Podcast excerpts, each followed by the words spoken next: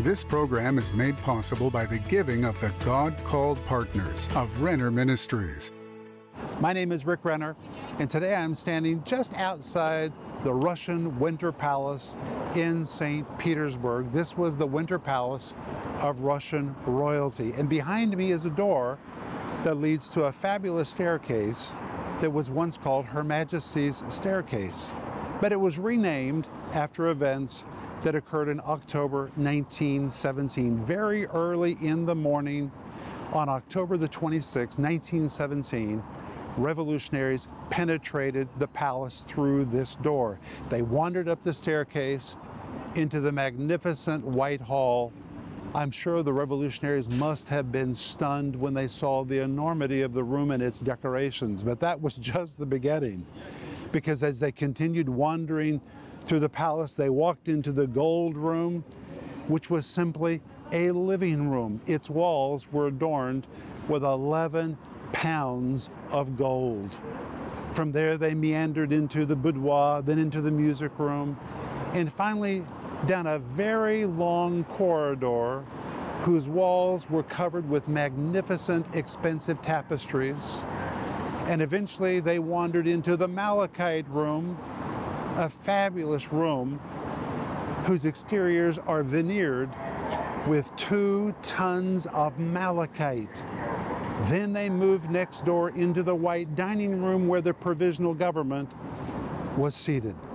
The provisional government that night had begun in the Malachite room. The bombing had begun from that side of the palace.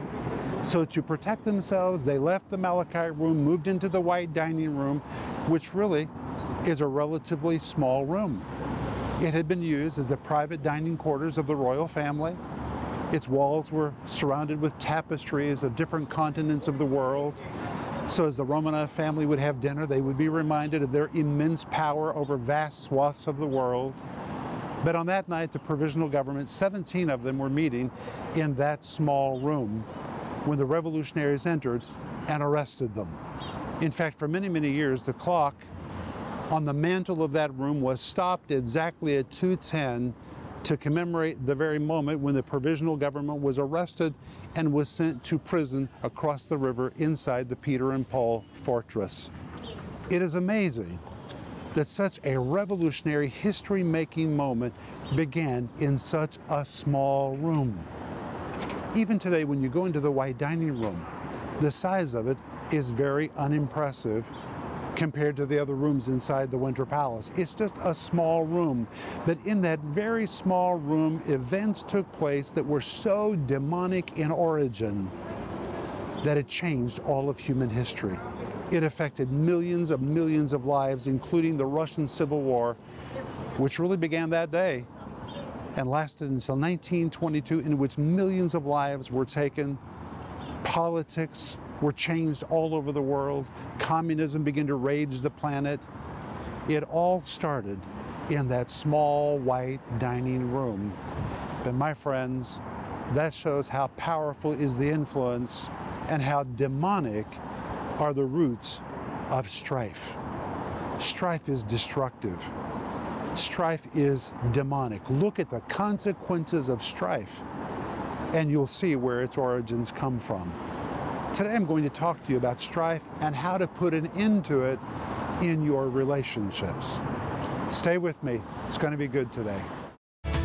Stay tuned for a teaching you can trust, a message that will inspire, strengthen, and equip you with vital insights and understanding from the Word of God. Here is Rick. Welcome to today's program. My name is Rick Renner, and today I'm wrapping up my brand new series called Overcoming Strife. Have you ordered your series yet? Today is the last day we're offering it on the program, so please order yours right now. It comes in five parts and in multiple formats, and you can order this by going online or you can just give us a call. And it comes with the study guide. Please order the study guide along with the series so you can read it while you hear it or while you see it and really get this teaching down deep inside you. Everyone has to deal with strife from time to time. You need to know how to close the door to strife and how to overcome it. And that's why I'm teaching this series this week. Please order yours right now. And today is the last day we're offering you my book, which is called You Can Get Over It. How to confront, forgive, and move on. The back of the book says someone may have wronged you in the past, or you may be in a painful situation right now, but you don't have to let anyone's actions against you pollute your present attitude or prevent God's good plan for your future. No harbored offense is worth sabotaging your future. This is a book you need, or you know someone else who needs it. And I encourage you to order yours today. And remember that when you become a partner with our ministry, you say, well, what's a partner? A partner is someone who regularly financially gives to our ministry to help us take this teaching to people all over the world. It is amazing. They're right from your home, right from where you are without ever getting out of your chair by calling or going online, you can do something that will make a difference in someone else's life. And when you become a partner with our ministry, we're going to send you Denise's book, The Gift of Forgiveness, and my book called Life in the Combat Zone. We always send these two books to anyone who becomes a partner with our ministry. And please remember that if you need prayer, we want to hear from you so we can pray for you. Give us a call or send us an email. The moment we hear from you, we're going to begin to really pray for God to move mightily in your life. But reach for your Bible. Today we're going to go to Hebrews chapter 12 and we're going to see how to put an end to strife. And when you come to Hebrews 12, verses 14 and 15, the Bible says, Follow peace with all men. Well, that can be pretty difficult to do, but we're commanded to do it in this verse. Follow peace with all men and holiness, without which no man shall see the Lord. Then, verse 15, looking diligently, lest any man fail of the grace of God, lest any root of bitterness springing up trouble you, and thereby many be defiled. But notice how he begins at the very first of verse 14. He says, Follow after peace. Let's begin with that word peace. The word peace in Greek is the word eirene. It describes the cessation of war, a decision to put away the weapons, to put the conflict away. The Greek word eirene, here translated peace, actually describes a time of rebuilding, a time of reconstruction, or a time of peace. And the writer of Hebrews is telling us we have to make a decision to put the conflict away and begin a time of rebuilding, a cessation of war. It is a choice. And he tells us we have to follow after this in order to obtain it. The word follow in Greek is the old Greek word dioko. The word dioko can be translated to follow, but it actually was a hunting term that was used to picture a hunter who picked up all of his hunting gear and dressed in his camouflage clothing, and he's going to pursue an animal until finally he gets his game. He is so committed to get his game that the hunter, Dioko, is going to follow and follow and follow and follow and not stop until he gets his game. He's going to follow after the tracks of the animal. He's going to follow the scent of the animal. He's going to look for every little broken twig along the way to see where the animal has walked by. He is going to follow and follow and follow and not stop following until finally he captures his game. That is the word that is used here, which means if we want to have peace, in our relationships. If we want to have the cessation of war, put all the weapons aside, enter into a time of reconstruction and rebuilding and a time of peace, we can't wait for peace to come to us. We have to make a decision. I'm going to put on my hunting clothes. I'm going to follow the tracks of peace. I'm going to do whatever I have to do to obtain peace in my relationships, and I'm not going to stop until finally I have gotten my game, which in this case is peace in my relationships. You cannot wait for it to come to you. You have to take the initiative.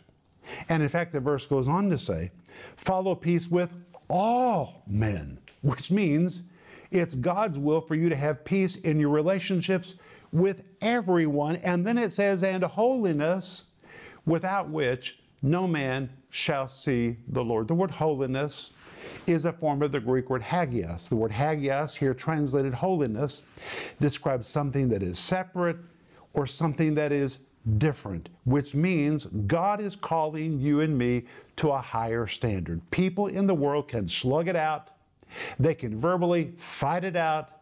But God has called us to holiness, the Greek word hagios, which means God has called us to be separate.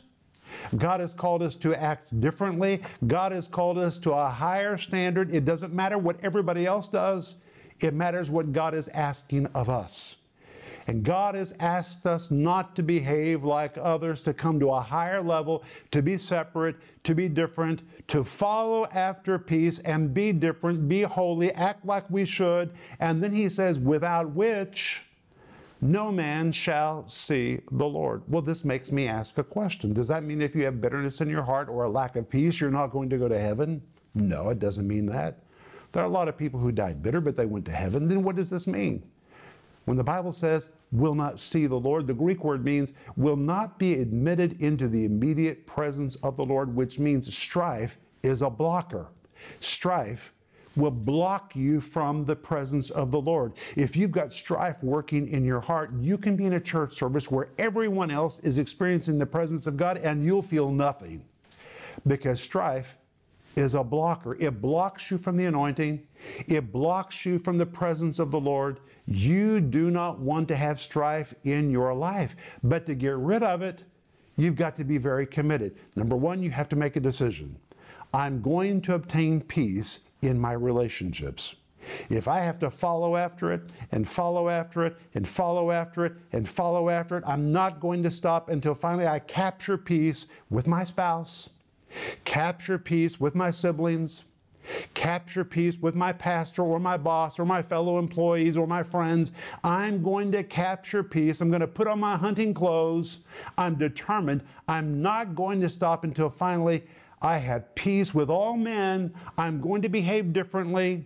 I'm going to come up to the standard that God expects of me, and as a result, I'm going to experience the presence of God. But then we're told in verse 15, this takes a serious commitment. That's why he says, looking diligently, lest any man fail of the grace of God, lest any root of bitterness springing up trouble you, and thereby many be defiled. But notice he begins in verse 15 by saying, looking diligently. It means you have to be very diligent about not walking in strife and having peace in your relationships. And in Greek, looking diligently is the Greek word episkopos. It's a compound of two words, the word epi, which means over, and the word skopos means to look. Skopos is where we get the term for a telescope or a microscope. It means to look. But when you compound the word epi and skopos together, it forms the word episkopos, which means to look over, to manage, to give oversight to a thing, and it is the New Testament word for a bishop, which means God is calling you to be a bishop. He's calling me to be a bishop. You say, a bishop? A bishop of what? God has called you, listen to me, He has called you to be the bishop of your own heart. It is your heart. It's not anyone else's heart. You cannot blame anyone else for what's going on inside your heart. Even if someone else did something wrong to you, you are the only one that has the authority to say yes to strife and offense in your heart. It is your heart, and this verse commands us to accept responsibility that we are the bishops of our own heart, and what goes on in our heart is our business to correct. And this verse says, Be serious about it, looking diligently, bishoping your own heart. And it goes on to say, looking diligently lest, which means if you're not serious about taking care of your heart, here's what's going to happen to you. Lest any man fail of the grace of God. Well, now that is a very strange statement. How do you fail of the grace of God? Grace is something that God just freely does for you. You don't do anything to earn it or to deserve it. God just graces you. So, how can you fail of it? Well, let me give you an illustration. Perhaps you're dealing with somebody that's very difficult, you've been offended, you've been in strife with them, you've been praying, God, please help me, and suddenly grace shows up. You're graced.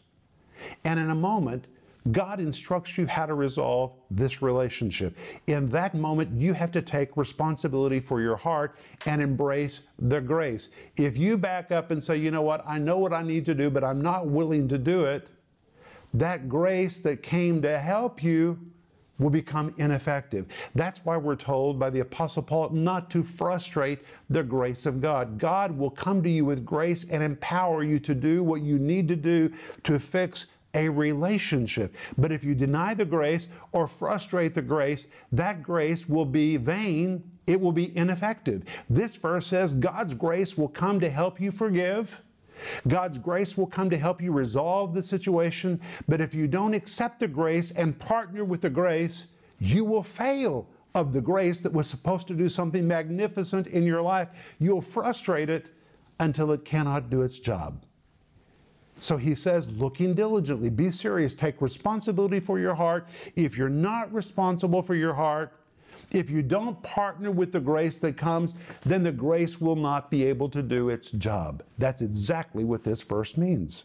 And it goes on to say, lest any root of bitterness springing up trouble you, and thereby many be defiled. The word root is the Greek word ridza. The word ridza describes something that is deeply, deeply, deeply rooted. And it tells us that bitterness has very long roots.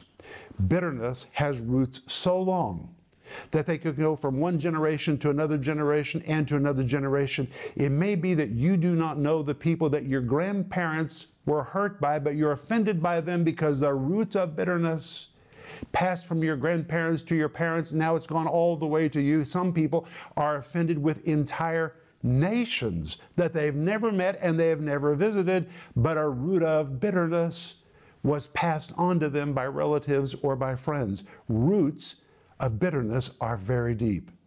And the Bible here says, lest any root of bitterness springing up trouble you. The word springing up is the Greek word phuo. In Greek, it describes a little plant that's beginning to pierce its way up through the soil. It's beginning to pierce its way up through the soil. And here, the Holy Spirit is telling us to pay attention to what we say, to what we think, to what we feel. Because when a root of bitterness is working inside us, it will begin to manifest. It will show up as a sour attitude, saying something sarcastic, saying something caustic, something that is sharp, it will begin to spring up. You need to pay attention to what you think, to what you feel, and to the words that come out of your mouth. If you are beginning to speak caustic, sour, sharp words, that is the evidence that there's a seed down deep that's beginning to produce life, and you need to rip it out by the roots before it turns into something terrible. And in fact, the verse goes on to say, Lest any root of bitterness springing up trouble you. The word trouble, the Greek word enokleia, which means to hound, to harass, or to stalk you, to harass you, to hound you, to even to stalk you.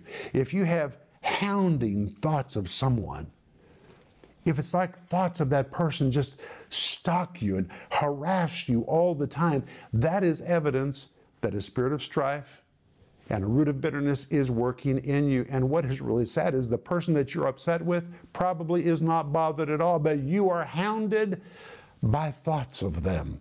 That is the evidence that a root of bitterness and a spirit of strife is beginning to work inside your heart. And the verse goes on to say, It will trouble you, it will hound you, it will harass you, it will stalk you, and as a result, thereby many will be defiled. And here's what happens. You begin eventually speaking what you think about that other person, whether it's true or not. It's what you feel, it's what you think. And when you speak those words in front of others, you stain other people's view of that person. Mm. You give your spirit of bitterness to somebody else. They had no problem at all, but you give them a problem because you stain that person's reputation in their eyes. And now every time they hear that person's name or see them, their mind is stained with the memory of what you said about that person. You give your spirit of strife and bitterness to other people. It's horrible. What happens when you don't take responsibility for your heart? And that's why we're told in Hebrews chapter 12, verse 15, looking diligently. I understand. Sometimes it's hard to forgive. Sometimes it's difficult to pursue peace. But we're commanded in Scripture to put on our hunting gear and make the decision that we're going to go into a time of peace. We're going to put away the weapons. We're going to put the conflict away. We're going to build, begin the process of rebuilding and reconstruction, enter into a time of peace with those people. We're going to pursue it, pursue it, pursue it, pursue it until finally we've captured peace with our spouse, captured peace with our siblings or our family or our friends or our fellow employees, and be holy be separate, be different, come up to the standard that God expects of us. And we need to understand that if we're not willing to do what God asks, it will keep us from experiencing the presence of God. That's what we're told in Hebrews chapter 12, verse 14. And we're told in verse 15 that if you don't take the grace of God that is available to help you fix this, you'll end up with a root of bitterness that will hound you it will harass you, it will stalk you, and you will end up negatively affecting others. And my friend, you don't want that to be your story. So accept the grace of God that will empower you to follow after peace with all men. And if you'll take the initiative to follow after peace, you can close every door to strife, overcome strife, and you will experience the glorious presence of God and be freed. I'll be back in just a moment, and I want to pray for you. From time to time, strife tries to get into all our lives.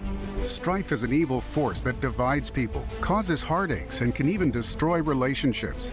Rick Renner says, Years ago, Denise and I made a no strife policy in our lives and ministry, and it permanently shut the door to strife. And if you'll make the choice to have a no strife policy, that decision can permanently keep strife out of your life. In this practical and powerful series, Overcoming Strife, Rick teaches how to stop giving place to strife in your life, how to stop your tongue from speaking poisonous words, how strife in its basic form is demonic and destructive, how to follow after peace and obtain it, how to permanently avoid the fruit of bitterness and strife. You really can permanently shut the door to strife. In this powerful series, Rick will help you to know how to slam that door shut forever, and it will change your life. This five part series is available in digital or physical format starting at just $10. In addition, we're also offering you the book You Can Get Over It. This 195 page hardback book is packed with solutions about how you can successfully deal with difficult people and how you can get over the hurts you've experienced in life along the way. You can recover. This book will show you how and it can be yours for just $15. Don't miss this special offer the five part series Overcoming Strife and the book You Can Get Over It. Call the number on your screen now or go to Renner.org to order. Call or go online now. Hey friends, this is Rick Renner, and today I am standing in the foyer of Rick Renner Ministries in Tulsa, Oklahoma, and I just wish I could pick you up and bring you here to see all the wonderful ministry that is happening in this facility where we receive thousands and thousands of phone calls from people just like you who reach out to us for prayer and for teaching they can trust. Proverbs 10:21 says the lips of the righteous feed many and we know that's our job. Our job is to feed many. And I want to say thank you to you for everything you've helped us do with your giving. You helped us construct our studio, purchase this building, and now in phase three of our ministry expansion program, we're wanting to pay this facility off so we can liberate all that money to take the teaching of the Bible around the world on additional channels and venues. And by being a part of our giving team, you can really help us make this happen. If you're not already a part of our giving team, please pray about joining us. And together we can join hands and through teaching of the Bible and by ministering to people that reach out to us and by sending teaching products around the world, we can really change people's lives. And it's amazing to me that today it's never been easier to make an impact in somebody else's life right from where you are. Think about that.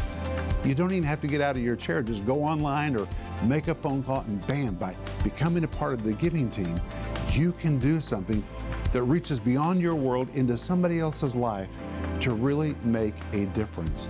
That is powerful. And according to the Great Commission in Matthew chapter 28, Jesus promises that if we'll go, or if we'll do what we can do to help others go with the Word of God, His power will show up in our lives. So thank you for praying about being a part of our giving team. And the moment you join, I want you to really expect the power of God to show up in your life.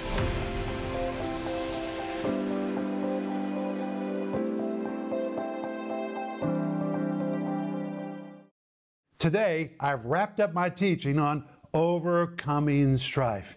Have you ordered your series yet? It's a five part series called Overcoming Strife. It comes in multiple formats. Everyone has to deal with strife from time to time, and some people seem to deal with it perpetually. But you can close the door to strife and you can overcome it. And that's why I taught this series. I want you to have victory over strife. And it comes with a wonderful study guide. And right now, we're also offering you for the last day this week my book called You Can Get Over It. And you can. The back of the book says, Someone may have wronged you in the past, but what matters now? Is that you stop bitterness and unforgiveness before it begins producing deadly fruit in your life. God wants to help you so this pain and trouble doesn't immobilize you any longer. And that's why I wrote this book, so you can confront it, forgive it, and move on. And I know moving on is what you really want to do. So order yours today. You can order all of these things by going online or by giving us a call. And please remember that when you reach out to us, we want to know how to pray for you. So let us know how to pray for you. If you'll tell us how to pray and what is your need, we'll put our faith to work with yours for God to do something magnificent in your life according to Jeremiah 33 3, which says, Call unto me, and I'll show you great and mighty things. We'll call out to God with you in faith, and God will do something mighty for you. I believe that. But Father, I thank you for the grace of God that is present right now to help us make important decisions about our relationships. And thank you for the power of the Holy Spirit that enables us to pursue peace with all men. In Jesus' name, amen. I'll see you Monday. Until then, remember Ecclesiastes 8 4, where the word of a king is, there is power.